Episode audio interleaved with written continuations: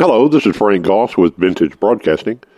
It's been a distinct privilege to provide for you, our listeners, a fact filled historical perspective on public education in the United States through our podcast, John Dewey's Dumb Down of the American Mind, as well as considering the definite decline we're facing in our culture with global Marxism from the top down. The research and the facts are quite revealing and, in many cases, stunning. I'm receiving requests to speak in various locations and am presently preparing an itinerary. If you or your organization would like us to speak to your group, please contact us at vintagebroadcasting2020 at gmail.com. That's vintagebroadcasting2020 at gmail.com or call 606 776 3845. That's 606 776 3845. We appreciate your participation and thank you very much.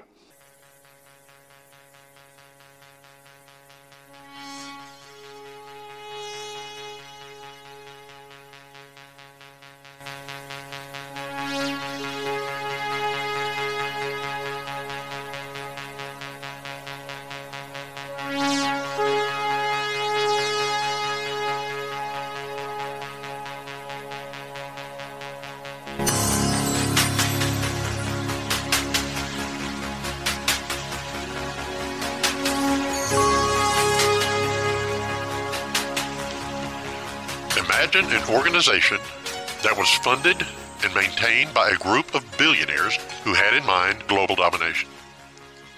This organization began with this objective in mind, but it was founded at the end of World War II with the idea of resolving international conflicts and bringing global peace.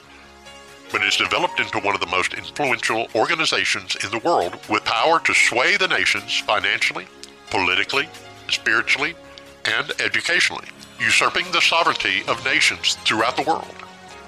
Presidents, kings, and potentates from all over the globe have willingly signed treaties on behalf of their people, people who have not been aware of, of what all these things entail. What would you call such an organization?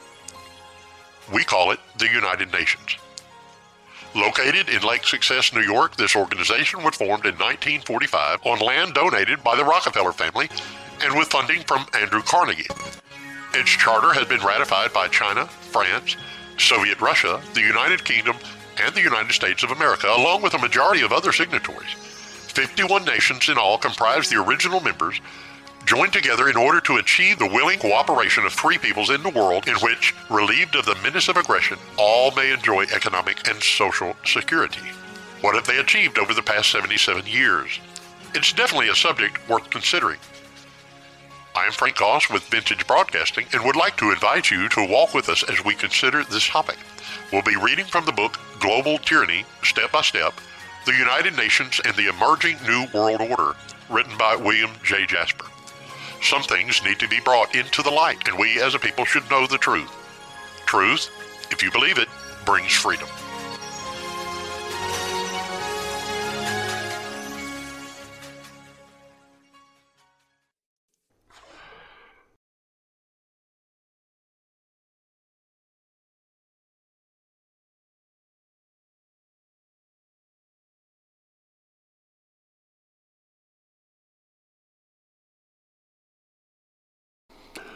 I have met hundreds, if not thousands, of individuals who have strong opinions regarding politics, God, education, and economics. However, when they are asked to explain themselves, they hesitate. They're unable to gather their thoughts and substantively express them. Having a head full of knowledge and a heart full of opinions while lacking the ability to share that knowledge or those opinions brings frustration to the individual and limits others from learning. What good is knowledge if it's not shared? Often it's not because we refuse to share the knowledge, we just don't see what we can do. We don't see how what we have to say would matter. Our blindness is due to our ignorance. Seeing, we don't see.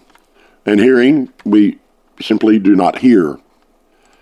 If you consider life and wish to share what you know, you need to be able to articulate in an intelligent manner your experiences and what you've learned. The inability to do this, for the most part, is a general result of the government's approach to public education. They do not promote fundamental educational principles. That is because they're not seeking intellectuals or critical thinkers.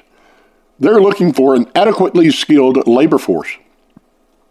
In the past, in the years prior to Dewey and the progressives, a proper education was governed by what was called the trivium and the quadrivium, which is grammar, logic, dialectics, and rhetoric, or the ability to both read, write, and speak persuasively.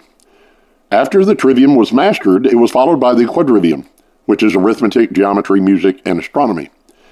Every stage of education was centered on basic knowledge and understanding of theology. God, the Christian God, not a God of some man's making, was at the center of all things, for it was understood that all things found their origin in God. He is the beginning of all reason. Such tips are no longer found in the halls of public education. As a matter of fact, these concepts are virtually unknown to the public. The minds of our students have been intentionally stunted and malformed to such an extent that to present such a method of study would result in a maelstrom of backlash from both parents and teachers alike. In October of 2022, Professor Maitland Jones Jr., an 84 year old tenured professor at New York University, was dismissed from his position after a number of years because several students complained that his class was too hard. The dumbing down of the American public has worked. Dewey, Thorndike, and Cattell have had a great deal of success in their approach to education. It's working. Have you ever heard someone say that schools don't teach you how to think? Have you ever been frustrated when you consider that you spent so many years in school, elementary, secondary, and university levels, being told what to think, that you came out with only the ability to regurgitate what you had been taught? Reasoning and creative thought, well, they just escape you.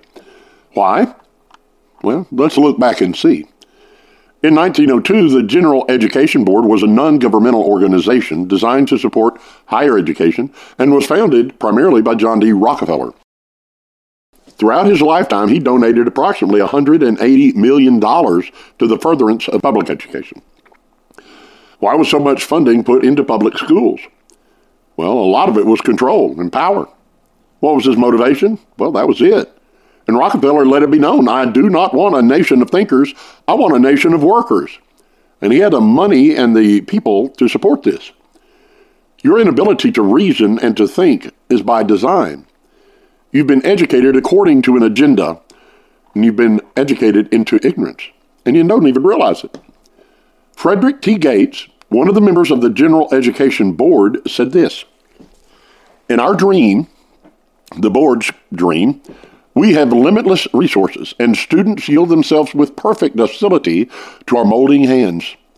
We shall not search for embryo great artists, painters, musicians, lawyers, doctors, preachers, politicians, or statesmen, of whom we already have an ample supply. The task we set before ourselves is straightforward and lovely to train these people as we find them to a perfectly ideal life where they are. In many cases, independent thinking and higher ambition was utterly quashed. Now, my consideration of this history that I read is based on what Hosea wrote years ago in his records. God said, My people are destroyed for lack of knowledge. And he doesn't stop there. He continues by saying, Because you've rejected knowledge, I will reject you. We're encouraged to study and show ourselves approved unto God, a workman that does not need to be ashamed. Paul told this to his student Timothy as he encouraged him to mature and grow in grace and knowledge of the Lord Jesus. What was to be his point of reference, though? For Timothy, there had to be a point of reference. It was the Word of God, which focuses on God. It was not on a library of books of philosophy by some Greek scholars or Roman thinkers. Paul the Apostle was exceptionally well educated, having studied at the feet of Gamaliel, a highly regarded rabbinical teacher during his time. History reveals that students studied classical Greek and ethics in his day, and if you read his letters, you'll see that his thinking was well organized, and he could clearly present his case before the Jewish leaders and Roman hierarchy. It was hard to dispute what Paul had to say. Antiquity also shows that Paul's family were tent makers. It was a trade for them and a business, and they had an excellent knowledge of the craftsmanship required to, to make a good tent. He was skilled with his hands and with his head. He was a lawyer, educated in the highest theological school of his time, and was taught a trade. He was a well rounded individual with a tremendous education and the ability to think. He could also articulate his thought very clearly, meaning that his mind was not cluttered, cluttered with other things. He continually read and wrote prolifically. His education was acquired long before he met Jesus Christ. His character and his desires were established early in life. To me, this indicates that God was molding the mind and the methods of Paul from conception.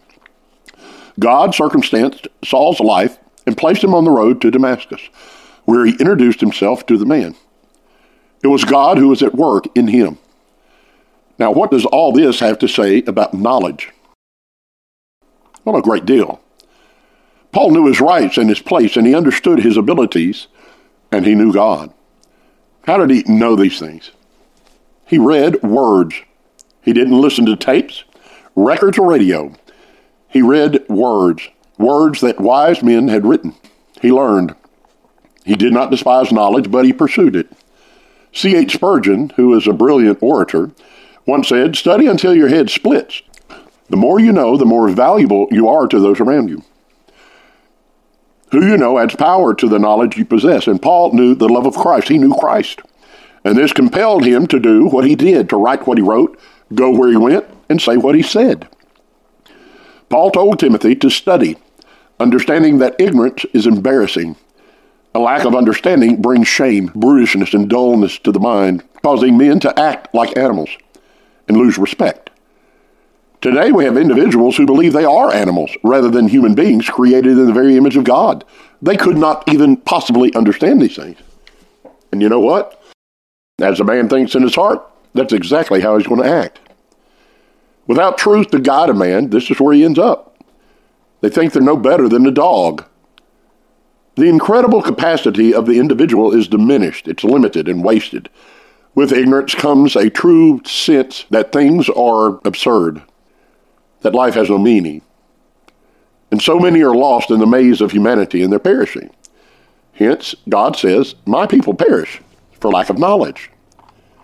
Sadly, though, it's not because knowledge is not available. I'm sitting at an old computer that had been well used over time. I can learn history, math, art, music, philosophy. I can even acquire a new language at the push of a button in the quiet privacy of my home. Remarkable, isn't it? It's all here, and for the most part, it's free. But most people reject these things. I've had people tell me over the years that reading is boring, it puts them to sleep. Math skills, language skills, they're not required to do what I do, and so on. People reject knowledge. They push the opportunity aside as they attempt to forge a path into the jungle of life without even knowing how to get to where they want to go. Not all is lost. There are some. There are those who rise to the top. And how amazing these things go when they study and learn. One of my personal greatest re- regrets is that I did not take advantage of the opportunities to learn when they were presented. I rejected practically every opportunity given when I was young. I did not want to learn. Consequently, I was led through my youth and into my early adult years by the ideas and direction and desires of others. Why? Because I did not know what to do or say. So I followed. And I was angry most of the time and very frustrated. Even after repentance and faith and coming to know Christ, it took me years. It took me years to understand the particular need of these things. What I see now is that there are simply no excuses. We suffer the consequences of our willful ignorance. And then we hope, and really in America, we expect to be bailed out. This is evident in our culture. Sadly, this is evident within the church as well. As we consider the education practices of early days, we see that children were to study grammar employing phonetical pronunciation at the age of five. For the next few years, they learned to read on a level that would far exceed the fifth grade level of our high school graduating classes. They gained an understanding of the origin of words and their meanings, not by rote. After this, they learned how to debate and define thoughts and principles and to explain what they thought. By the age of 10, children were reading the classics, discussing what they had learned and applying these principles to life. They were learning how to think logically and systematically.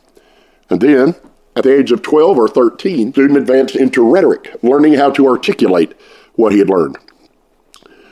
Quintilian, a famous rhetorician, referred to this as teaching a good man how to speak well. By the age of 16, a young man was tried and proven. Was he ready to be turned out to the world and proceed to higher education? I don't know. Let's examine him. At this point, a young person would decide what profession they wish to pursue. They would be able to express themselves adequately, thinking logically, and process their thinking in an organized manner. Some were doctors, lawyers, shop owners, college professors, and people in business. Most attended church and read the Bible daily. God's law was supreme, and not many rejected this understanding. During this time, America was considered to be the most intellectual culture in the modern world. Typically, parents were the teachers, and the learning was practical. Many knew what a teacher was and how they affected the student's eternity, and that the mind was not something to be trifled with. You never know the extent your impact will have or where your influence will stop. It was not until Robert Owen and Horace Mann came along that these ideas and this particular method of education was seriously interrupted. Both of these men opposed God. They were Hegelian collectivists in their principles. They rejected the Bible as the Word of God. They rejected creationism and biblical learning. It was not until John Dewey with Thorndike and Cattell arrived that a genuine effort was made to, ex- to extricate all ideas of God from public education curricula. Now we had burned into our minds the false notion of, of separation of church and state. In America, it was then when the public schools became social laboratories, and my children, your children, myself included, became lab rats. Trace the facts and see if what I am saying is accurate. Most people will not bother with that because they hear what they want to hear. These are the expressed written intentions of these men. A lot of naysayers will rise in anger regarding what I have to say and they accuse me of wanting to groom students according to my religion. They say I'm doing this blindly, trying to erase their minds and program it according to the way I think. I laugh at this, I really do, because look who is in charge and who has been in charge of public education for nearly 200 years. These are the ones that are grooming the children in every aspect. Do you want to teach your child to remove their genitalia? Do you want your daughter to cut off her breast? Do you want your child to hate the boy next to him because of his skin color or because of his nationality, because he's a Jew? These people are calling us racist while they're teaching our kids to become racist. It's hypocrisy at its highest level. Check your historical facts and see how carefully Lenin and Stalin employed racism to achieve their ends. Do you remember Kristallnacht? Do you think the Germans had anything to do with stirring up a hatred of the Jews among the public? Or did it just naturally come? And suddenly all, all of Germany wanted to exterminate the Jews. The Democrats call me and you Nazis and fascists. But who practices the Nazi principles? Who brings fascism to the streets? Antifa? Is that a Republican organization? This is Obama's game, Biden's tactics, and Clinton's methods. Say what you wish, but conservative minded men and women are not warmongers and violent. They're not. They're not card carrying members of Antifa or the Black Lives Matter movement, declaring themselves to be Marxist trained. No, this is the Democratic way of saying they want to change the way you think. They like to use bricks and bats and firebombs because it instills a real personal fear. It's all about power and control. School is. It's not your child's well being. One fellow, a tattooed, multicolor headed fellow with a lovely nose ring, was ranting about how Christians want to evangelize the children and twist their minds with fantasy. All he wants to do is let them know about freedom, what it's like to frolic on the beach with his boyfriend, feeling the freedom to be who he is and to do what he wants to do. It doesn't matter what the law says or what the Supreme Court has to say. Sane, caring adults do not enjoy this sort of perverse instruction being taught to their children. These things are against nature. We know that. We don't want anything to do with it, but most will passively allow it and accept it, refusing to say a word. Why be offensive? Why cause a problem when you don't need to? School board meetings are not well ignored, are not well attended, and mostly are ignored in most towns. Most of the men who should be leading are laying back in their recliners watching Tucker Carlson give them hell, followed by Sean Hannity and Laura Ingraham. You tell them, right? They don't want to get involved. They cast a vote in secret, rarely addressing these situations. Not many people wear uh, MAGA hats today. Why? Tell me why. People like to complain among friends, but personal involvement, eh, you're getting too risky. They might get hurt or silenced by the woke crowd. The FBI may come knocking, and their boss may hear of their position on these matters, and they could literally lose their job. Such is our society today. This is a presentation of the indulgent culture the American liberals, the political activists, and the Democrats have nurtured and shaped. This is their expression of freedom. And the Republicans, you think they're not complicit? We're all part of the game here. There are no innocent parties. Did you ever hear Richard Nixon or Ronald Reagan, George Bush, or Donald Trump addressing the moral and spiritual decline of the American people? We want to point to Johnson, Carter, Clinton, and Obama, and we want to say that Biden is spiritually corrupt and morally evil, but not solid conservative men. No. The morality of the United States has been falling like a rock in water for many, many years, and it's not a political issue. The, the dilemma that we're facing is not a political issue so much as it is a spiritual and moral one. The heart of man is wicked across the board, and they're fighting for new ways to express their wickedness. That's the freedom they want. If you want to excite corporate America or the educational system, mention God in your assemblies. Tell the children under your care that Jesus Christ loves them and how he died to take away the sin of the world. Teach your people that homosexuality is wrong and against nature, and the Lord has a better way. Republicans and Democrats can and will tolerate a great deal of things, but you simply do not bring God into the picture. Everything is palatable up to that point. And when Scripture is mentioned and God is referenced, the gloves come off in both political parties. God has no place in the leadership in the United States of America.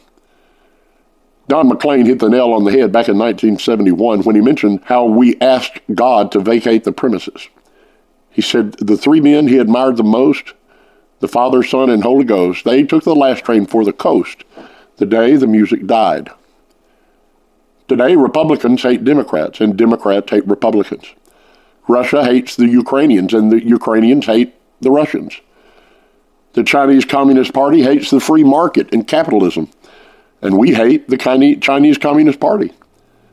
But the one thing that they all have in common is a deep hatred and disdain for God, for the gospel of Jesus Christ and the infallible Word of God, the Bible. Everybody wants to give lip service and a respect to religion, but not control. This is the world that we live in in 2022. This is America. I love my country, but it's undeniable that she has fallen. And can she be saved is a good question. Not if we continue to, to allow the perversions we are presently embracing. History reveals that nations that allow such behavior do not thrive long, they don't last. Rome fell. The Ottoman Empire is barely remembered.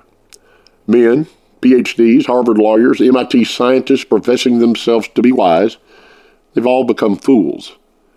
God has given them over to the lust of their hearts. Watch how they mutilate their bodies.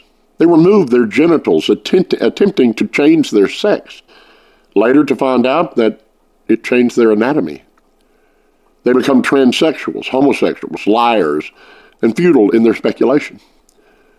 They keep pressing the cause and reaching lower levels of depravity.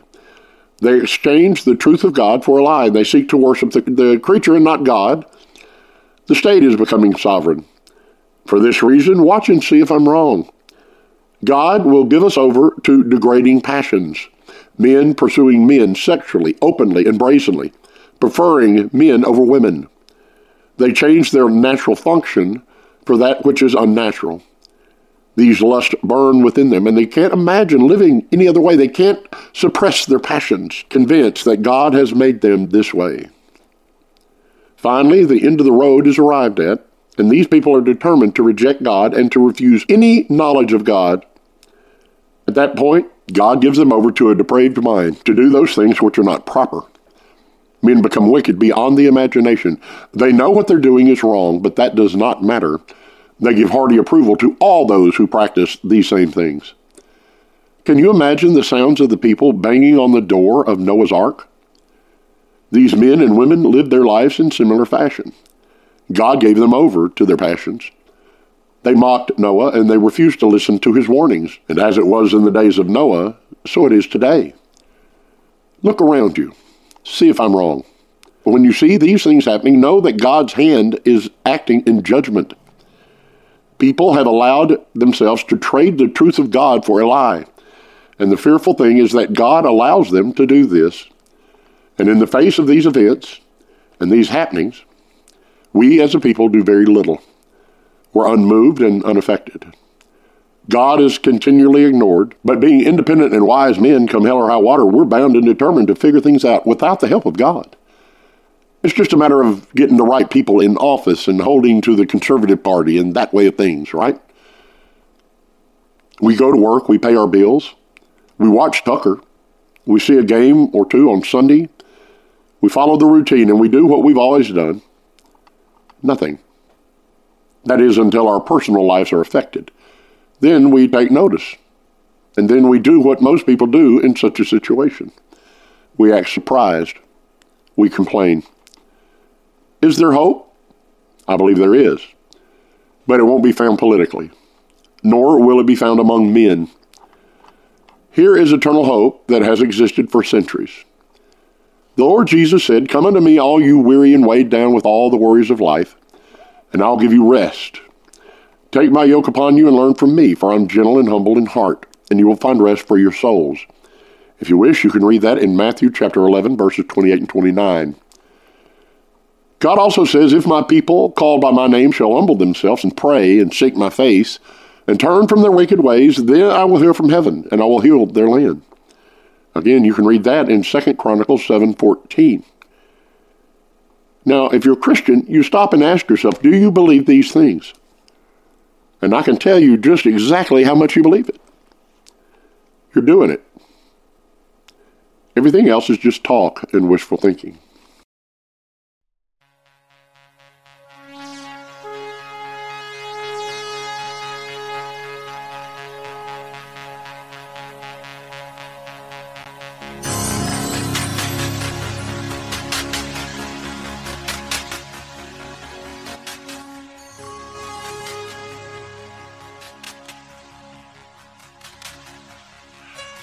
Us again as we continue with our series, Global Tyranny Step by Step. This is Frank Doss with Vintage Broadcasting. Have a good day. Come on, Sarge.